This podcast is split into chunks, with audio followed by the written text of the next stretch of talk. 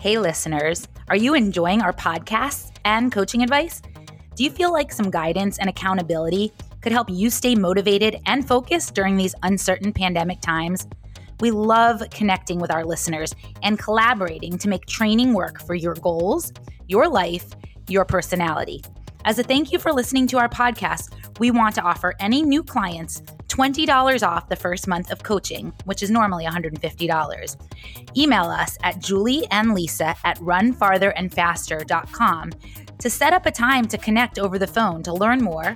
And be sure to mention this special offer as one of our loyal listeners. Our runners are often asking us how they can optimize their recovery. And aside from getting more sleep, one of our number one tips is compression socks. Compression socks can help increase blood flow from your legs to your heart and raise your blood oxygen levels.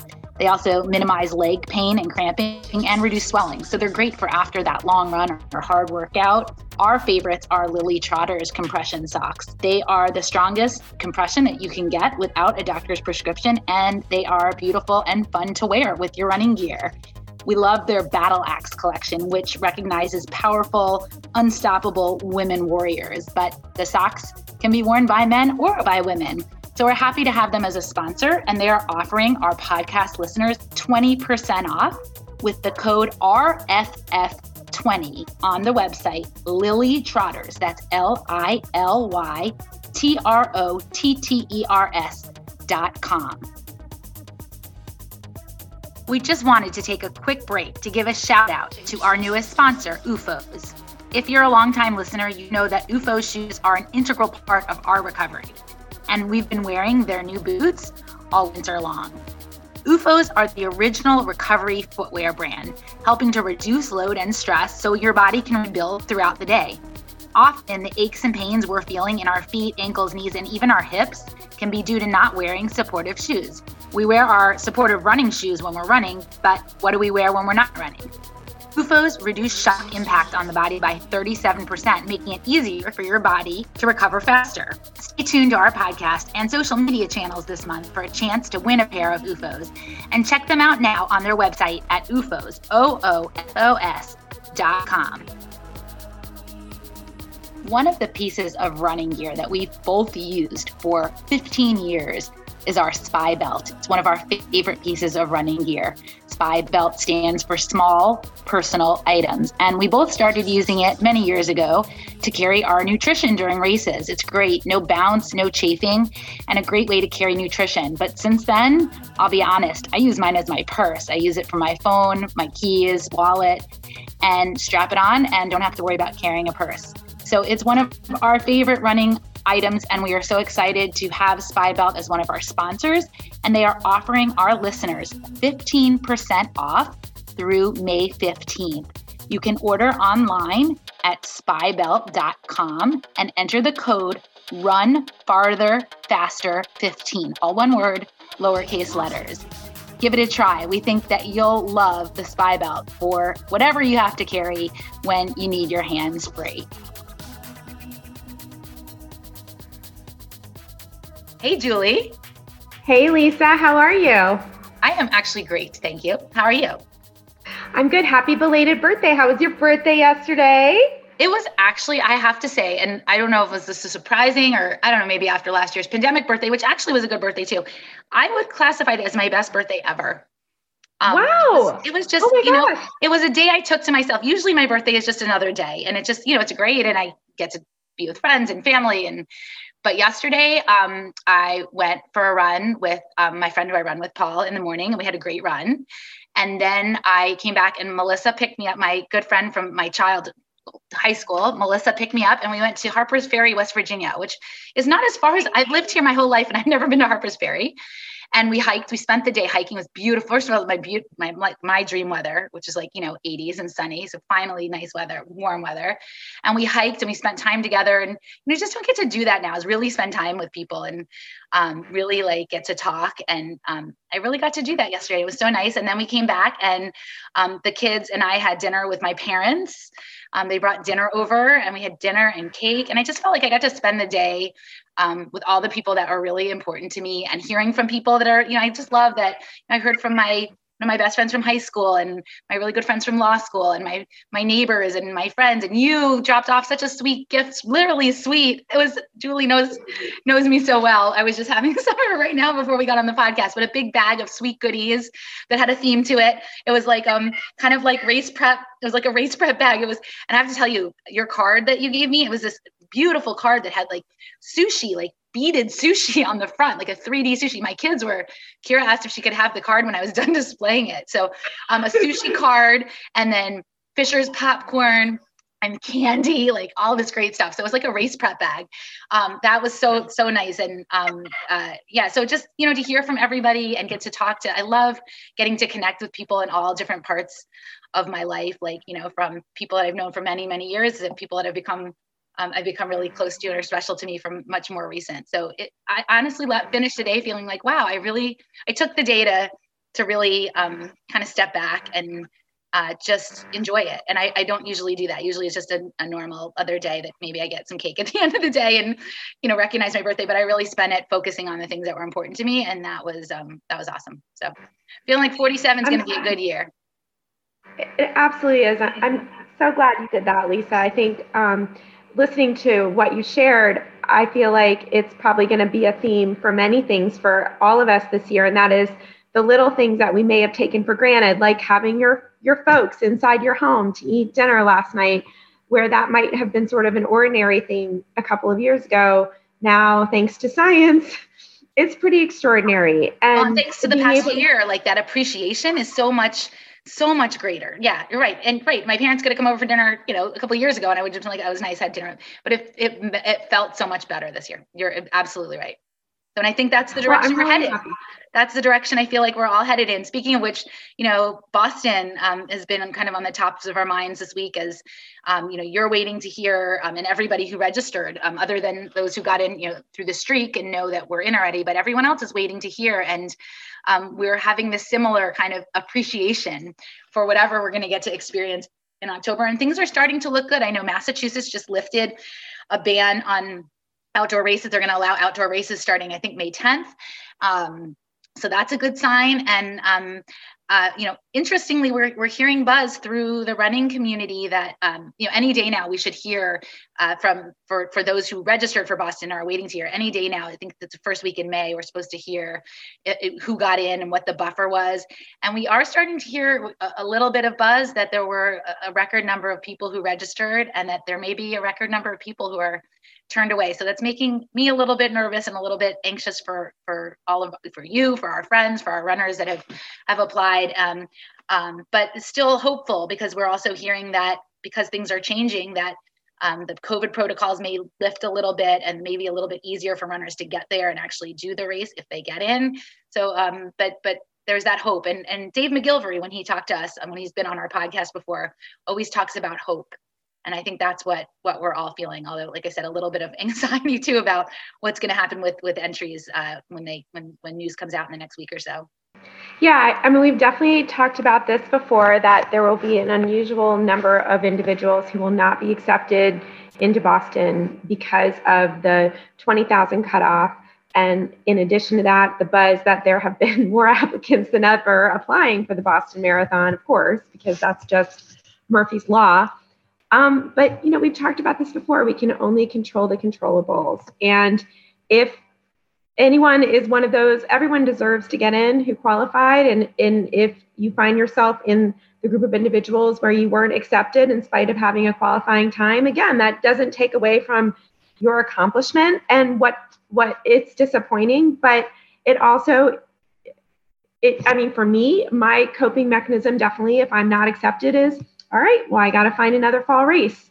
Um, I don't usually run a fall marathon, so I'm going to take it as an opportunity to try a marathon I've never tried before because I typically don't train for marathons in the summer. I have been lucky enough to be able to requalify for Boston at Boston each year. And if I'm not accepted, well, there's an opportunity for me to try a different marathon to hopefully qualify for 2022. So it's certainly not an ideal situation, but none of us can control it. And just hearing that races are returning, and um, of course, the CDC announced this week that um, groups can gather, vaccinated individuals can gather outside without masks. Now, you know, I feel mixed about it because I feel like the CDC could have said that a while ago. Right. But I'm, I'm glad to they're putting out. Though, sounds like progress. And you know, did you see specifically? Yeah. I, I, read one article specifically that they said when running and biking outside, you don't need a mask, which I thought was very, um, I mean, like you said, we we felt um, at least recently safer and as if you're distanced most most definitely. But um, to hear that i feel like it's a it's a it's a step forward. And I, I love i love your perspective on on the uncertainties around boston. I think that's such an important perspective and important for people to to to embrace that and also to look to see that Boston 2022 isn't that far away. The April 2022, we hope to be back to somewhat you know close to normal if not normal. And that registration process typically starts in september which is even it may be different this year because you know if actual boston's in october maybe it'll start a little later. But that registration is not far away. So for anybody who doesn't get in um, hopefully has another shot at registering and getting in to something that's not too far in the future. Great point. point and uh, you know speaking of which i i must believe i that registration will open up october 12th for 2022 because they have to allow the Boston qualifier at the Boston Marathon count for 2022. Can you imagine the outrage if they actually no, open? It It will. It will. It's just whether it's going to yeah. open October 12th or maybe in November or you know a little bit later. Who knows? But yes, I, I my guess would be somewhere between mid October and mid November at the latest that it will open so that those you know those folks who didn't maybe don't get in this time will have another shot either by running a fall marathon or resubmitting their their older qualifying time if it falls in the window so so it's not like you have to wait a whole additional year to have another shot you're going to have another shot pretty quickly um, so I, I hope at least yeah, maybe we need to get Dave McGillivray back on the podcast to answer all of our burning questions. We might need to do that. I'm sure he'd be happy to do yeah, that. Know, He's um, always Tom, been so generous. Tom Grilk, the the um, CEO or chairman of the of the BA, was actually on a, a, Boston news channel. I think it was just last night or a couple nights ago, speaking to um, speaking to the marathon and um, you know and and the hopeful the hopeful hopeful nature of of the you know, that'll go off. So um so it was actually a good to hear from him and and hear what they're kind of contending with. And one of the questions was, well, now that COVID restrictions are lifting, could the could the capacity for Boston Marathon go back up? And his answer was, it can't because the planning's happening now, and all of the planning and the agreements that have been reached with the cities were based on the twenty thousand number, and you can't then go back to the drawing board and try to get everyone to re-agree. So that's not going to happen. But but he was hopeful that that maybe more spectators could be could be along the course if things are looking better in October. So, um, so I don't think things will change for this year because, um, and we've talked about this before, but these races have to plan now for the fall, and you can only plan now what we know now. So, uh, you know, I don't think the fall races will will change too much. I think we'll still see COVID safety measures in place for the fall, but I, I'm hopeful that you know in the spring things will start to open up even a little bit more. Hopefully.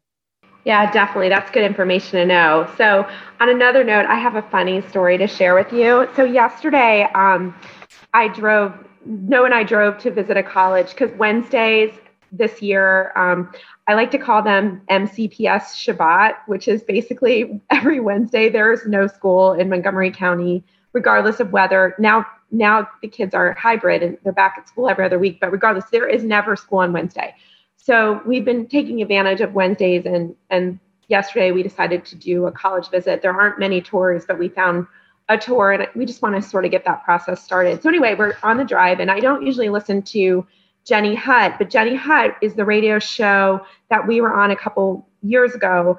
And Jenny's lovely. She um, is actually friends with our friend Joanna, which is how we were introduced to her. And she does a a show every Wednesday called Wait Wednesday, and I was just you know punching through and and she was on and I was listening and Noah was half listening and she starts talking about the importance of movement and she invites people to call in to talk about movement and shares her own story on air about how she feels like she has to justify to her friends when she's out with them or social why she hates to eat late because when she eats late. She feels like crap the next day, and everybody judges her because she doesn't want to eat late and she doesn't want to drink. And everyone thinks that she has some sort of disordered eating because she has so many rules. And I'm thinking, that's funny because if she were an athlete, nobody would judge the way she's eating or her timing. They would say, oh, you have a run in the morning. But because she, quote, only walks or only does recycling, you know, it doesn't count.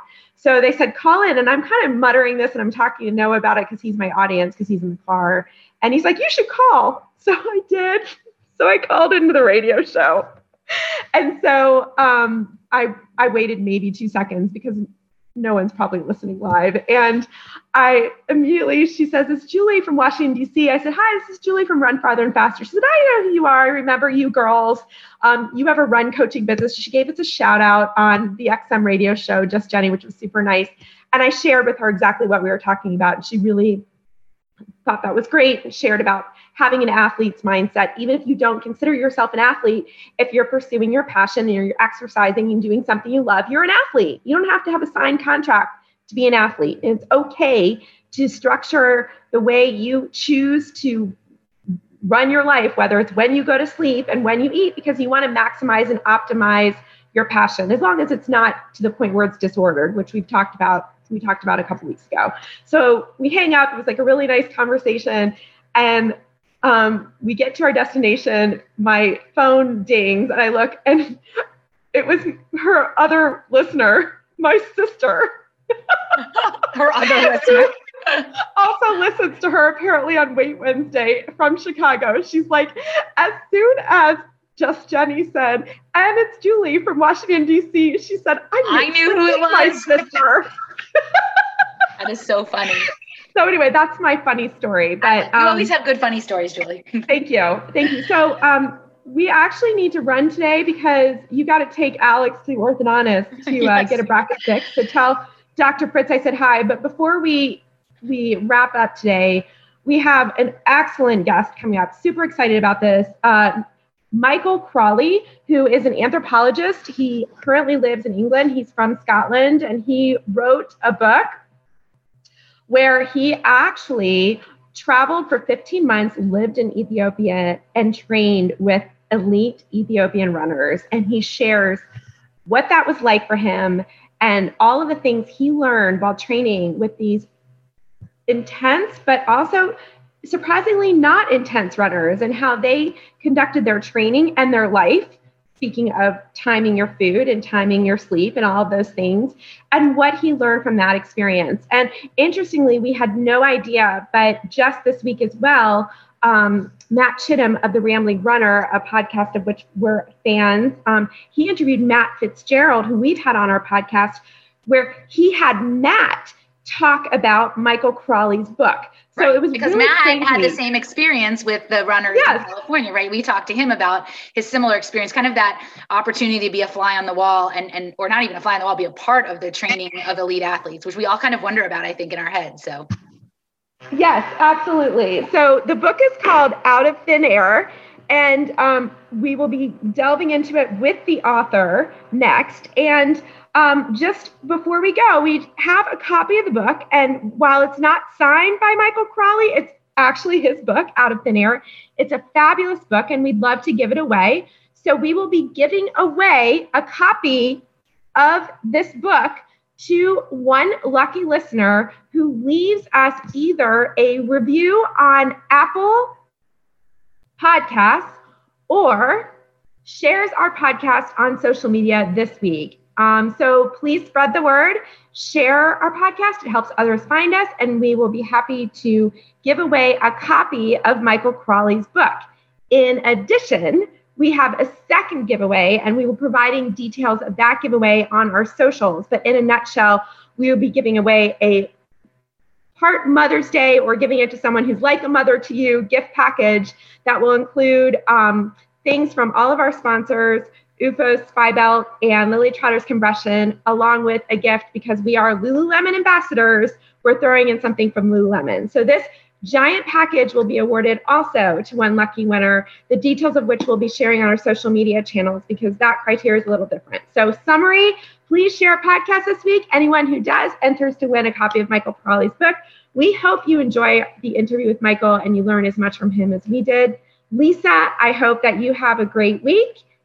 And hopefully by next week, we'll have some answers with respect to Boston. Yeah, on the edge of our seats. So it was great to see you, Julie. Have a great day, and I will talk to you soon. Bye. Bye. Michael Crawley, welcome to the Run Farther and Faster podcast. We're so excited that you're joining us today, all the way from Durham, England. And um, Welcome. Can you tell us a little bit about yourself, starting with your running background and then your writing background? Yeah, sure. So um, I guess I've been running for uh, over half of my life now. Um, started running competitively when I was about 14 um, with kind of cross country races and things like that at school, and then got kind of more and more into it. Um, and I got really hooked when I met my coach, who used to run for a club in the northeast called Gateshead Harriers, which is where a lot of um, top British athletes uh, used to train. And I kind of got interested in um, the culture that he described of running in the northeast of England in the 1980s. Um, this culture of people being um, kind of all willing to run 100 miles a week and wondering a bit about, you know, why that was. So I was interested in in kind of uh, yeah, running culture more broadly, I suppose. Uh, and then that interest took me to to wonder about what was what was sort of special about Ethiopia. Um, I read quite a lot of books about Kenyan running, um, and I felt like a lot of the time when people talk about um, East African running, really they're talking about Kenyan running because it's a lot more accessible because most Kenyan runners speak English and things like that. Um, and I kind of had this sense that maybe there was something slightly different going on in Ethiopia. Um, so I decided to go and um, and kind of investigate that. Um, but as an anthropologist, it was important to me to spend quite a lot of time running with the athletes that I met in Ethiopia. So um, that involved, you know, being relatively fit when I when I went out there. Um, I was a uh, 220 marathon runner when I went out. So um, ish. Um, I actually ran a, a, marathon in Manchester that was slightly short. So um, I wasn't entirely sure, but I was in. I was basically relatively good by Scottish or English standards when I went out, and then uh, found out that the Ethiopians are really quite a lot better than that. But it was I was good enough to be able to do at least some running with them, I guess. Uh. So it's very interesting. Did you so you have been running since you were a teen, but you just mentioned that you were also an anthropologist and you are a professor of anthropology, in addition, of course, to being a writer now. Um, did you end up going into anthropology because you were a runner and you were specifically interested in running cultures, or was it something you found once you became an anthropologist? Um, that's a good question. Uh, I think I kind of got this is the my first project as an anthropologist, I suppose, but the first sort of big piece of field work. So I spent 15 months in Ethiopia. Um, but I guess what I thought was that um, because that's how anthropologists tend to do research by kind of living alongside people and trying to work out sort of what the world looks like from their point of view as far as possible. Uh, I kind of realized that my ability to run gave me a kind of USP in terms of um, actually being able to have that insight into Ethiopian running that most other anthropologists wouldn't have been able to have. You know, people, other people could have maybe gone and watched watched people running from the bus and uh, and kind of talked to the coaches and things like that. But um, what was kind of unique about what I did was that I was able to at least do some of the running with with people, um, then sort of get left behind relatively rapidly. But at least I was kind of there in a different way, I suppose, than um, than other people would have been perhaps. And what kind of preparations did you do in, in you know in advance? Did you reach out to um, runners, coaches? What kind of resources did you have, and, and what, what how did you lay the groundwork for your work there? Um, so uh, coincidentally, there's a, um, a manager, a kind of athletic manager who lives in Edinburgh, um, where I was studying, who works with some of the top British marathon runners, but also works with a group of runners in Ethiopia uh, and a group in Kenya. So he he was able to basically um, to get in touch with the coach who coaches the athletes that he works with and, and say, you know, this guy's going to be coming along and he'd like to run with you.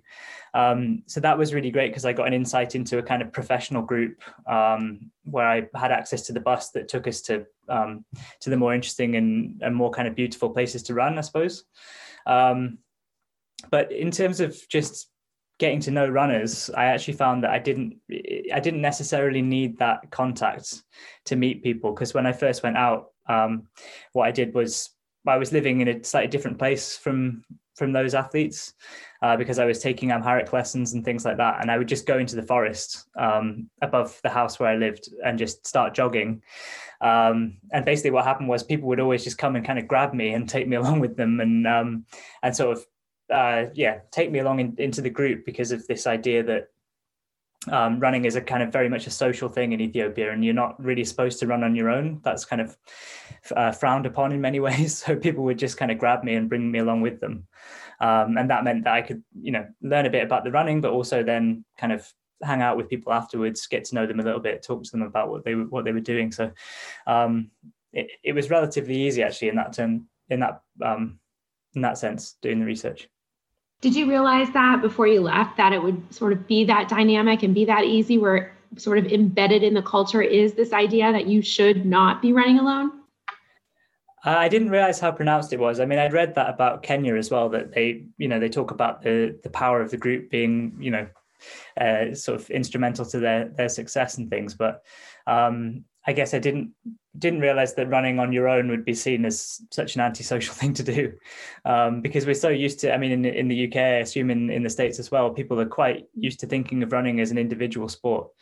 Um, in Ethiopia, there's this, very much this idea that success is something that is produced kind of collectively by um, sharing energy with other people and being in a big group environment. So, um, yeah, that was really quite different. Um, and also the one thing I kind of couldn't prepare for, I suppose, before I went out. I, mean, I tried to make sure I was in the best shape I could be in before I went. Um, but I wasn't able to prepare for the kind of very different terrains that people tend to run on in Ethiopia. So people tend to run in very um, hilly forests uh, with lots of kind of tree roots and stones and uh, very tightly packed um, eucalyptus trees where you kind of have to weave in and out of them and run in this kind of uh, quite unusual zigzagging kind of way that um, that yeah I really wasn't used to that from from being in the UK so that that took a little bit of adapting to. So what you do when you initially got there? I would assume you brought like a couple of different pairs of shoes. You brought a, a wide array of footwear because I'm sure you weren't quite sure what the surfaces would be Mm. So, did you feel like you were prepared? It sounds like mentally uh, and physically you had some surprises um, in terms of your equipment. I would imagine you also had some surprises. So, talk us through like the first, let's say, six weeks when you're adjusting to all this, and tell us a little bit about what that felt like and what adjustments you had to make. Mm. Um, the footwear thing's interesting actually because I think so we, I think we tend to think of kind of marathon running as being something that's done primarily on the roads and pavements, and then trail running is something that is done in the forests, and it requires a very different pair of shoes and things like that. In Ethiopia, even though they're, they're marathon runners, they're training to run on the roads. They actually do the vast majority of their training in contexts which we would describe as trail running, but there aren't any trail shoes. So I was just I had you know normal um, pair uh, Nike Pegasus probably something like that um, so not not a trail shoe, but just that's what everyone else had as well. So um, I just kind of made do with that. Um, and I think a lot of what you know the kind of agility that they work on um, and ability to run on very varied surfaces, but without necessarily the, the perfect footwear for that, is actually just another form of training in some way. Um, and I suppose I think the main thing that I had to adapt to was yeah this like this the fact that a lot of the running was on a kind of camber all the time. So you would often the idea in the forest with the running was that um, it was to kind of recover from some of the harder training sessions, and therefore they wanted to be getting the most variety that they could out of their running in the forest. So they would deliberately run on a slope, um, and so I would find that my the outsides of my shins and little muscles that I just didn't normally use would be really sore at the end of that. Um, but that was a kind of a deliberate thing that they did in order to try to prevent injury by kind of having an overly monotonous uh, form of running, uh, if that makes sense. Yeah, that's interesting that you raised that. So, what was the? Um, well, first of all, you were with a was it was a, you were with a professional group. Is that what you were saying? Was so kind of a training group, and they had a I guess a training regimen that they were following. Did they have a coach or you know did they yeah, have a certain training regimen? What was that set up like? And then what was i guess where i'm getting to that question is what is their ba- what was their balance of those hard workouts versus those easier workouts on and what, what did their training schedule look like? Sure yeah. So basically they had um, three very hard workouts per week. So monday morning we would go to uh, like a rough road they called it. So like a kind of gravelly but very very uh, undulating road. Um, so uh, we run sort of 30k, 35k, sometimes 40k on these kind of these kind of roads on a Monday. A Wednesday would always be speed training, so they'd run either on the on a track um, or um, more often on kind of grassy fields and just do intervals of like one minute, two minutes, three minutes, stuff like that. Um, actually, we didn't get on the track very often because there's only uh, um, there's two tartan tracks in Addis, but uh, it's very difficult to get access to them. So we didn't to run on the track that much. And then on a Friday morning, we would run on the roads. Um, and they referred to that as asphalt training, and it was like once a week, and you weren't to run on the road any other time because it was seen as being kind of too uh, too firm a surface, uh, too hard on the on the joints, too hard on the muscles. So it was um, quite a different approach, I think, to to most times, to what most people would would maybe think of. And then all the running apart from those three sessions was in the forest, as I described before. Um, but we would spend an awful lot of time in a bus because they there was this very strong belief in kind of getting a balance between different sort of environments around um, the city. So we would sometimes go up to the mountain uh, Entoto, which is like 3,000 up to about 3,300 meters above sea level, so really high. And then sometimes we'd drive down to a place called Akaki, which was more like 2,100 meters. So they were trying to get this balance between kind of different environments um, as the as the kind of way to improve. Um, so often we'd get we'd basically get up at like 4:30 in the morning, three days a week, get on a bus at like 5 a.m., drive until 6 a.m. when the sun came up, and then start running. So um, it's quite a quite an exhausting sort of regimen, really, in many ways. How was running um, on the roads? Was running on the roads safe? I mean, I, am guessing they chose a route that was a relatively safe, a safe road, but. Uh, no, not massively safe, to be honest. Yes. So, um, yeah, there, there's basically two two main options for road running. One, which was kind of an undulating road that was a bit higher up in a place called Sendafa, and then a, a very flat road in a place called Sebeta, which is lower altitude, where people went to try and really, you know, kind of run time trials and things like that. Um, but Ethiopia has, you know, one of the highest rates of road traffic accidents in the world. It's not the um, not often the most comfortable place to be running along the, the side of a road, and there's no pavements, obviously. So, um, it yeah, it could be a bit hairy at times with with running on the roads. So, uh, as Lisa mentioned, you had a training schedule, and you just explained sort of the rotation of the training schedule. Talk to us. We're just going to kind of go down a laundry list of um, how uh, Ethiopians train and their philosophy with respect to running. So the first question is pacing. Tell us a little bit about what that looked like depending on the workout and, and what your paces specifically were, given that you came to Ethiopia as a 220 marathoner. Sure, yeah. So um, the pacing, well, pacing was very important to people in the sense that uh, they used to really kind of share the responsibility for setting the pace in the group, and the coach would talk to them about that beforehand. Um, and it was seen as like a real responsibility uh, for the person who was setting the pace to try and do that job well. Um, and that was because they, you know, people were quite concerned about making sure they um, conserved their energy and didn't get too too exhausted from training. Um, some of the harder sessions, so they, they would do a road session on a Friday sometimes where it would be like 3k at three minutes per kilometer and then 1k at 330 and then back to 3k at three minutes um, and just alternate that for like 20k or 25k uh, i couldn't do that session at altitude so my version of that would be sort of um, doing the hard reps at 330 pace and then the easy easy bit at four minutes or something like that um, on the kind of rough roads i could run about four minutes per kilometer comfortably was well i could manage that um, but they they would start at that pace and then work down to kind of 320 sort of pace per kilometer. So it would be a case for me of trying to get a balance between um, kind of trying to do my own training to a certain extent, but also try to keep up with them for as long as possible in order to be able to write about it.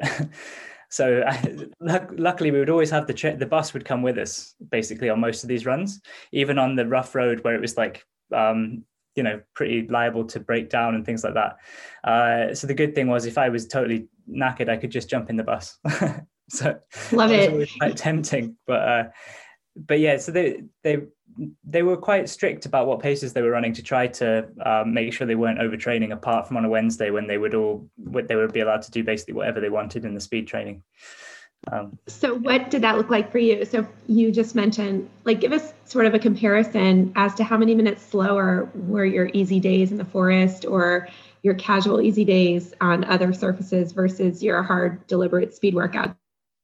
Yeah, so actually, the forest running a lot of the time, even I would go running with you know two or six marathon runners um, where it would feel slow for me to be running with them in the forest. Um, you know, they would sometimes run eight minutes per mile, nine minutes per mile, sometimes 10 minutes per mile on the really easy days. And that it was kind of deliberate. Uh, they would describe it as kind of being more about trying to massage their muscles and recover between sessions. So there was a really much bigger kind of um, difference between the hard training and the easy training. So the hard training was really hard and the easy training was really easy.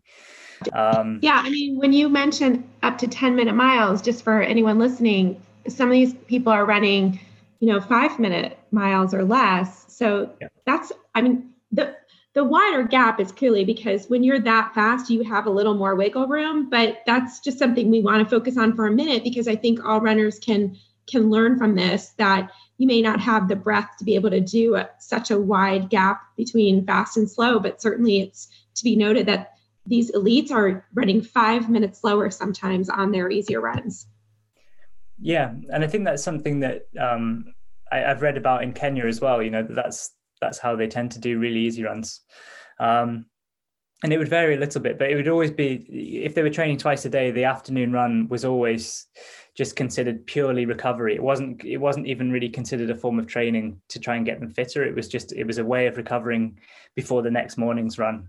Uh, primarily, so it's just a kind of a slightly different way of thinking about it, as well as just being about the paces. I think. Um, what, what did what did their footwear look like? What did I mean? Were, were they also into all of the newest shoes? And I mean, was, was there a different approach to footwear and and, and your different runs and different um you know, different approaches? What what what did that look like? Uh, very varied. So you'd get like the um, quite a few of the guys were sponsored by Nike or Adidas, so they had the newest um, newest shoes. Uh, other people had to kind of uh, make do with with um, secondhand shoes, which actually a lot of the time come from uh, professional athletes selling them to shops who then sell them on to other athletes. So if you basically, what was one of the things that was quite interesting was if you're not sponsored in Ethiopia, running shoes are extremely expensive because you have to buy them because they're hard to come by because they basically come into the country primarily through uh, athletes who have sponsorship deals and then they, they, those athletes sell them to the shops at more or less RRP and then the shops put a premium on top. So um, if you want to buy a pair of Nike Vaporflies in a shop in Addis, it's like five hundred dollars. So yeah, wow. difficult. I mean, a lot of people you have the you have shops that also um, repair running shoes. So you you'd get kind of um, people who'd kind of repaired the uppers of a pair of shoes like six or seven times and were just kind of making them uh, keep working. But yeah, quite quite a variety depending on who's sponsored and who's not, I suppose. But when you wrote this book, I don't. It was before the Nike Vaporfly. Am I correct? There, the yeah, those yeah. shoes didn't yet exist. So, just curious, have you thought about if your experience were today with all of those shoes, what what that would have looked like in terms of your workouts, and whether whether they would have changed, or do you think it would really would have made a much difference? Because they're not exactly trainers; those shoes. They're more for just racing. Yeah, they. I think. Um, because I've been back a couple of times since I wrote the book, so I've um, seen what it's like now with the Vaporflies, um, and they would be something that they they just wear on the Friday morning on the road run, um, so the faster training session. Um, sometimes for kind of speed training on a Wednesday, but they were saying, I mean, people are quite concerned about vapor, the kind of super shoes in in Ethiopia because when you've got a system where one, it's just the people who are sponsored who can get hold of them essentially it's then very difficult if you're slightly lower level than that to then break through because you have to kind of you have to prove yourself in a domestic race in Ethiopia, which is hyper competitive. And if you're racing against people who've got shoes that are giving them an, an advantage and you can't get hold of them, that's kind of different, I suppose, to like in the UK context or in the US where most people um, or you know a lot of people are able to afford those shoes if they want them. Um, so it has been it is a bit different, and they also talk about how it's not only sort of the advantage that you get in a race or in a particular training session um, when you wear those shoes. It's also the fact that they enable you to recover faster between, after the training session itself. So then you can train harder, and it's kind of this exponential effect um, uh, in terms of the advantage that they give. Um, but yeah, the shoes weren't really there when I was there writing this book. So that's true. I was just going to say, talk to us a little bit about recovery. What what are these? What were runners doing for recovery? Um, you know, because between these hard workouts, and and we can talk about mileage in, in a little bit too. But what what does their recovery look like? Um, so a, a, lot of these guys, well, pretty much everyone that I met who described themselves as a runner was essentially a full-time athlete. So, um, so you've got the professional runners who are obviously sponsored by Nike and Adidas and have very you know make really quite good money at races sometimes. But then you've also got lots of athletes who are um, sponsored by kind of government funded organizations to run. So like the prison service or the bank or um, cement factory and things like that. So everyone um, they say you know if you're a runner you have to just be a runner and focus on that. Which means that for from the point of view of recovery uh, when they do get back from training uh, it's basically just um, eat something nutritious then sleep and then uh, get up and go running again get to bed early um, but yeah nothing not so much um, expensive energy drinks and recovery drinks and things like that. But they they drink a lot of besso, which is uh, kind of a roasted barley uh, mixture, which is pretty high in carbohydrate, and uh, they put honey in that and drink that. Um, but I suppose yeah, recovery is mainly to do with uh, trying to sleep between training sessions, I guess. Did they have access to things like um, physical therapists or physios, as they're called, um, and other resources that athletes would use for recovery? And did they believe in massage or any of those modalities? Yeah, so actually, a lot. One of the things that people tend to do if they don't, um, if they realize that they're not going to succeed as a runner, is that they would train as a massage therapist, um, which meant that you had a lot of kind of, um, you know, guys who'd been on sort of six week or six month long massage therapy courses who were kind of going around people's houses offering massage uh, after training. Um, I had some of the most painful sports massages I've ever had in Ethiopia with those guys.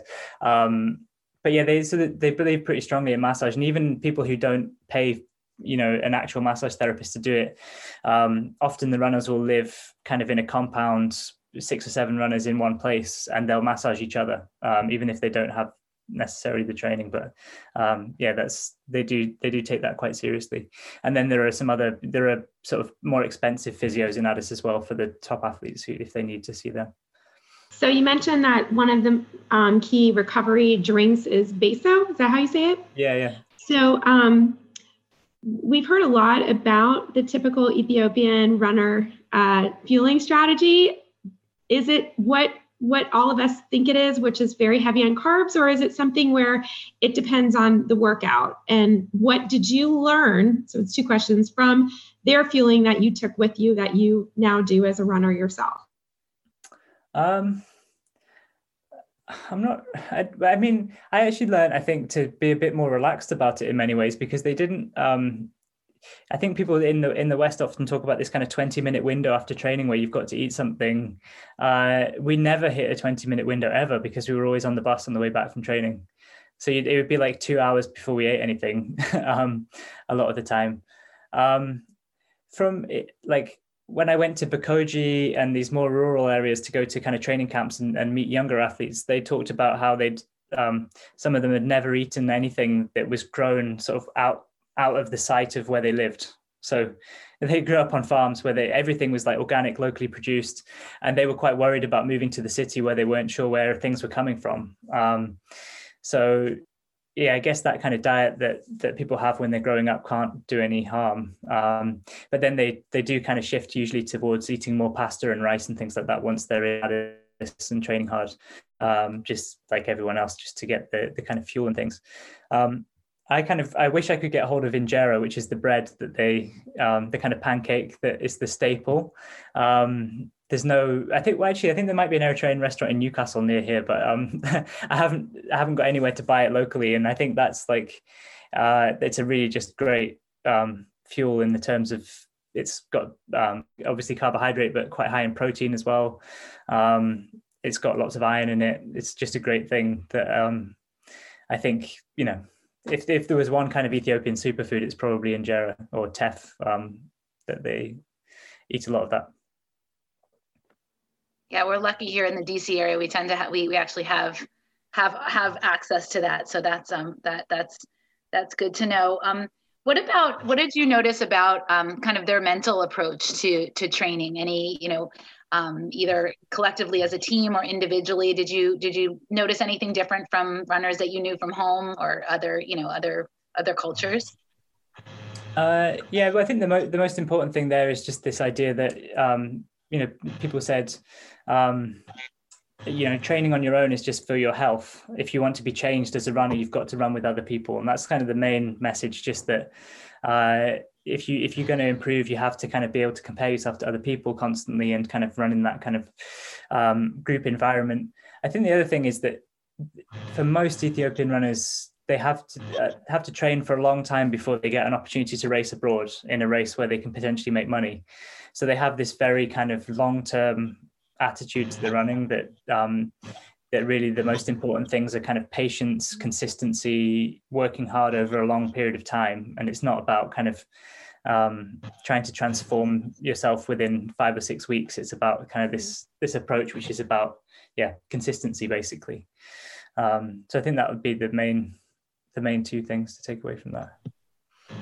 I have another question about fueling. So I'm I mean, when we fuel during our long runs, we advise our runners to take in something when they're racing, particularly every 35 to 40 minutes. Uh, what's the race fueling philosophy among the runners you train with, and how is it different than what you were already doing? And I'm not talking about before, after, but actually during the race. Um, so during actually during training sessions one of the reasons that the bus would come along with us was because they would get something every 5k if they wanted it. So the bus would drive ahead stop at each 5k point and get out. But it was normally just water bottles. So sometimes people would have um, some kind of carbohydrate drink in the water. Um, people would tend to test that before a race. Um, so because most most big races there's a, a feed station obviously every 5k so people would try to test that kind of thing. But in terms of what they had access to, um, it would be whatever the manager that they were working with was able to take to Ethiopia, essentially. So sometimes it was well, when I first started, it was usually um, uh, Science in Sport gels. Um, then subsequently Maurten, but it would depend. It kind of depends on each group, depending on which um, which of the companies the manager has a deal with, I suppose uh, for the most part. And then they they do. But one of the most important things is that they always talked about was needing to practice with stuff beforehand. Um, that that was like. Uh, I think you know there's always one or two people in the group who've had a bad experience with going away to a race, and even the top runners in the world sometimes you know just try something new on race day, and that's never a good idea. So. Oh. universal. that's good to hear because that's what we advise our runners, and that's universal. So we've been talking a lot about like what you've learned about the runners you ran with. Were they curious about you? Did they want to know like about you and hear about your training and your approaches? And you know, did they ask you for, you know, your insights? How did how did that work that way, or were they kind of just content being observed? Uh, they were kind of confused about why I wanted to be there necessarily. I think sometimes, so they would uh, sometimes ask like you know, could you not just get a job um, in in your country where you know you, the money's pretty good for working in a bank or something like that? And I said, well, I could, but you know, for me, this is more interesting. And uh, but they were curious because I was I was obviously running 220, and they were like, well, you're not going to make any money that way. Um, so I was, yeah, trying to. I, I, kind of had to just explain to them that I was. Um, wanting to kind of write a PhD thesis about it, and that's why I wanted to be there. Um, the fact that I was not quite as good, obviously, as any of the runners meant that I was in a position for them to teach me stuff all the time. Uh, so that was actually really useful from you know it's a position that anthropologists often put themselves in as kind of an apprentice be taught something and that's how you learn a lot about it. So um, that was kind of ideal from that perspective. I don't think they felt that there was that much that they could learn from me about running to be honest. They were the experts. And so the big question is when you return back to your home from ethiopia did your running change and did you improve from your 220 marathon?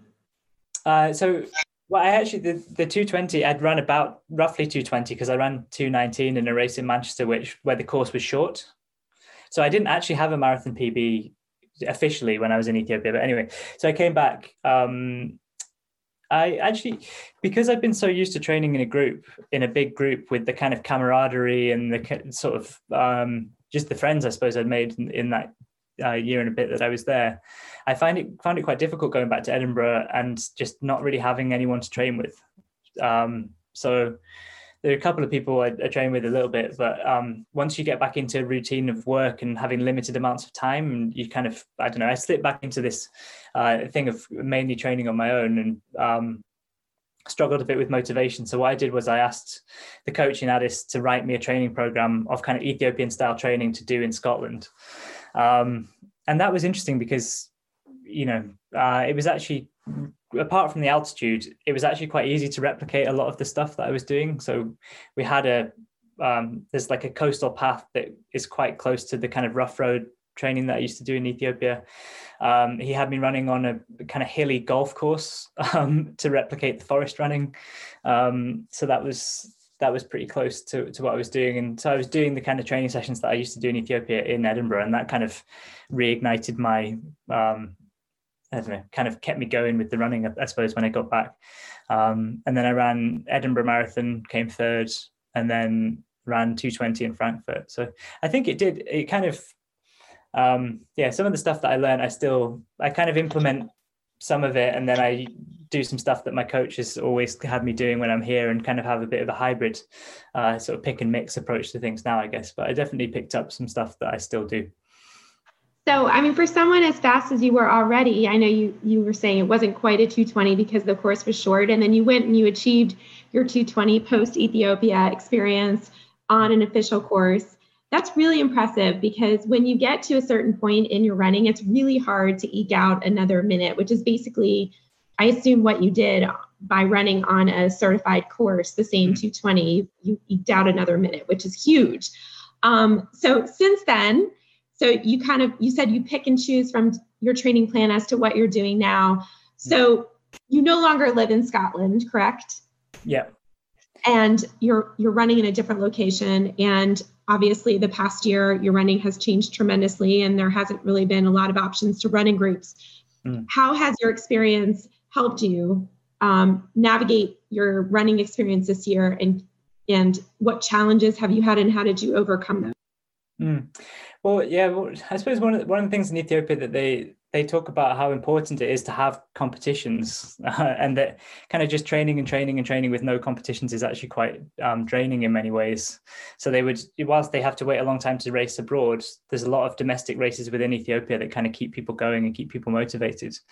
Um, so i guess I kind of struggled with during the COVID stuff with with motivating myself to run when there were no races on the horizon, and I kind of just decided to kind of tick over um, about sort of 60% of what I would normally do. And then with the plan of kind of ramping it up once things got back to normal, um, I guess. Um, yeah, so it's kind of taking taking that kind of long term approach again. Um, I suppose. I think it's been it's been hard for them in Ethiopia with COVID, just because you know for guys who make make their money out of running, um, it's been yeah, it's a year with no money basically, apart from the stipend that they get from their club. Um, so it's it's been difficult for them. You mentioned that you you made friends with the people that you ran with, um, and have you stayed in touch with them? And what, you know, what what what are they up to now? And what are their hopes for you know coming back to races? And and what what what what do they say now? What what are, you know what's the latest? Uh, they just, I mean, they're kind of desperate to race again, I suppose. Um, the the people who are still running at a really high level from the book are uh, Tsedat Ayana um, and Jamal uh, Yimer. I think they're both they're both running in the states this year at some point. I'm not sure exactly where, but Jamal's often at um, what's the race in uh, in DC? Cherry Blossom? No, or yeah, yeah, Cherry Blossom is right near us. Actually, our, yeah. our good friend who's our physical therapist is the medical director for Cherry Blossom, and oh. they do usually have a good number of Ethiopian runners that are here. So yeah, so he he won that I think a couple of years ago. So I I, I don't know whether he'll be I don't know if it's happening this year, but maybe he'll be back there. Uh, it's supposed to happen in, in the fall. It's rescheduled. There's a virtual for the spring, but they they are saying that it's it's going to be rescheduled for the fall. So we'll have to see. Yeah, and then I think he's also running, hopefully running Boston. I'm not entirely sure, but it's um yeah they they kind of I think what's happening now is that there's just this huge clump of races in the autumn. so it's going to go from being no, no opportunities at all to suddenly there's like everything got shifted. This stuff, yeah. So um, hopefully they're ready for that. Haile, who's kind of one of the very main characters and who really helped me a lot um, because his English was so good when I was there. His uh, wife Kameshi is having a baby soon. Uh, they decided to use the, the kind of COVID window to to have a baby when there were no races, so that's great. Um, so yeah, people have uh, yeah, a few female runners have done that, which I think has been actually really nice. Uh, sort of side effect of, of COVID because often they can't eke out the time um, during their career. So um, I suppose that's one silver lining. Yeah, for sure. So in closing, there's a reason you wrote this book. I mean, as an anthropologist, but it was also your very first book. And we assume that your purpose was not only for your you to learn about the running process in Ethiopia and what it takes to be an elite runner, but also to share that with others. So, in writing your book, what do you hope that readers learn from your story? Um, well, I really hope it kind of um, I, I, wanted to write it in a way where it wasn't just kind of a training manual of like, well, this is what Ethiopians do, but also kind of tries to bring to life a little bit more of the sort of philosophy of running, I suppose. So I guess the main thing that I'd like people to take away from it is this idea that, uh, you know, even high performance sport like Ethiopian running doesn't have to look boring. It doesn't have to become, doesn't have to have the kind of joy sucked out of it. So one of the main things I try to focus on in the book is this idea that it's actually a really creative process running um, and that they, that's the way that they experience it and that they're constantly trying to think of ways to make running um, kind of a little bit more adventurous um, you know constantly trying to innovate in in in certain ways to, to do that and that's something that i think hopefully a lot of runners can can learn from just in the sense of you know it can start to become quite boring sometimes and we have to think um, quite proactively about how to avoid that happening and make it as interesting as possible. And I think the Ethiopians are, are very good at that. Um, so yeah, that would be the thing for running. But I really wanted to try and write it in a way that it would be interesting as well for kind of for people who are just interested in Ethiopia and Ethiopian um, culture. I think more broadly. So if that, uh, I don't know how successful I've been in, on that front, but um, hopefully some people who aren't interested in running will still take something away from it. Well, that's great. We are um, we enjoy the book. We have uh, really enjoyed, um, you know, getting a, little bit of a different perspective on running, and also seeing the parallels. You know, it's, it's so so much is universal. Um, you know, we nod our heads along when we hear um, some of the some of your your recollections. So much is universal, but we have uh, a lot to learn, and I think the perspective is good too, and just um, appreciating, um, you know, for us a good takeaway is you know hearing the the easy runs how easy they are and how how important those are those are and you know as as a recovery from from the harder running and seeing that these runners that are world class runners do run their easy runs easy. So just something like that is is an important takeaway for us. So um so we really appreciate you spending the time doing this and um, sharing that with with with the readers of the book and and with us today and with our with our listeners. So um, we appreciate it and hope if you're ever in the states to do some races that you get in touch with us. I i was in edinburgh for a um a, a duathlon a world duathlon championship many years ago in arthur's seat. And it was such a I, I loved edinburgh. It was, it was beautiful. So i know you're not there anymore but um but if you're ever in the states and and around um you know come come do cherry blossom. We're, we're right we're right nearby and we're usually at the race. So if you're ever here make sure you let us know and uh, we'd love to run with you. And we may not be able to keep up with you but I was, an easy run to um, DC because there was a there's a huge kind of well you know this obviously but there's lots of Ethiopian yep. uh, diaspora runners in DC and I was kind of um, I had a project planned of doing some research amongst uh, sort of members of the Ethiopian diaspora who still run competitively, uh, but it got um, it got cancelled because of COVID um, last year, unfortunately. But if that ever is resurrected, I will get in touch. Yeah, absolutely. We would love to. We'd love to see you and, and get to run with you in DC. So so thank you so much for your time and thanks for sharing your experiences with us. And um, we hope that you can get back to running and ramp up your training and and get back to racing too soon with with the rest of the world. Thank you very much for having me. Thank you. Thank you so much, Michael. Take care. Bye. Bye. Thank you so much for listening to the Run Farther and Faster Boston Marathon podcast. We want to give a special thanks to our editor, Aaron Bryant. And if you enjoyed this episode and enjoy listening to our podcast, please share it with others and please leave a review if you haven't done so already on iTunes. Thanks for listening and have a great week.